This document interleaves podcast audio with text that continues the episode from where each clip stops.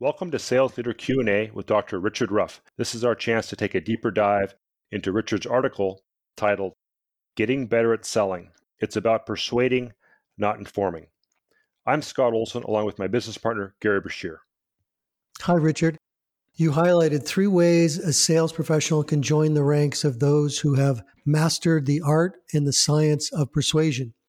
The third point you make is to develop a shared vision of the consequences of inaction. What are the consequences of not developing a shared vision, and how does a sales professional master these skills? Yeah, this, this is a topic that isn't discussed quite as much as uh, some others in the art and science of selling the reason I kind of made a fuss about it uh, was I think at this particular time in history, we're going through a, a very significant transformational period, which I think uh, have caused a set of disruptions that are not unprecedented, but awful close.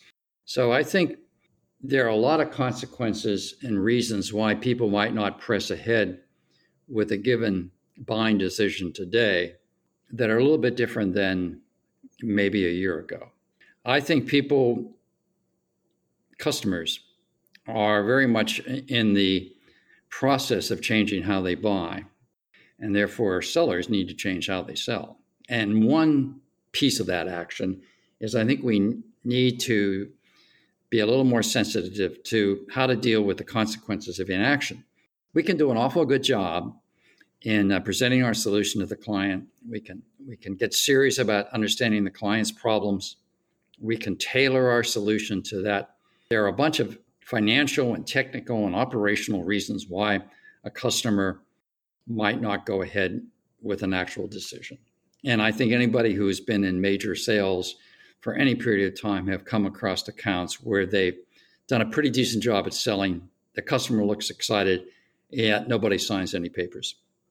So I think it's a problem all the time, has been historically, but I think it, perhaps more importantly, is a particular problem right now because of where we are in history and the kind of disruption that we're experiencing throughout, I think, almost all the markets. So, what do you do about that? Well, I think what you do about that is you get a little more explicit about it.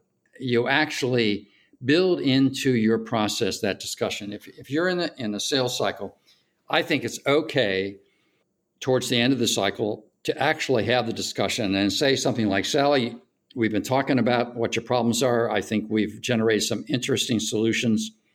We've engaged people on your side and ours. You know, as the last part of our discussion, let's think about what are the reasons why you might not be able to press ahead with that. And let's see if we can get those on the table and see if we can find ways that we can address them. So I think the the big thing here is historically, you might not have brought that up. I think today you might need to.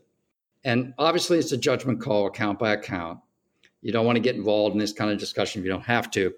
But I think you might have to more often than you did in the past. So the lesson learned is get on the table what the consequences of inaction are why they why you might have to postpone the decision from the customer viewpoint and then discuss with the customer how you might be able to resolve those so it's about being more explicit about the reason somebody's not pressing ahead than in the past where we kind of shied away a little bit from having those kind of discussions hi this is scott olson founder of the olson group if you found this podcast helpful and informative don't forget to subscribe via your favorite podcast app or follow the show on Spotify. If you are looking to take your sales organization to the next level and accelerate the growth of your business, the Olson Group can help.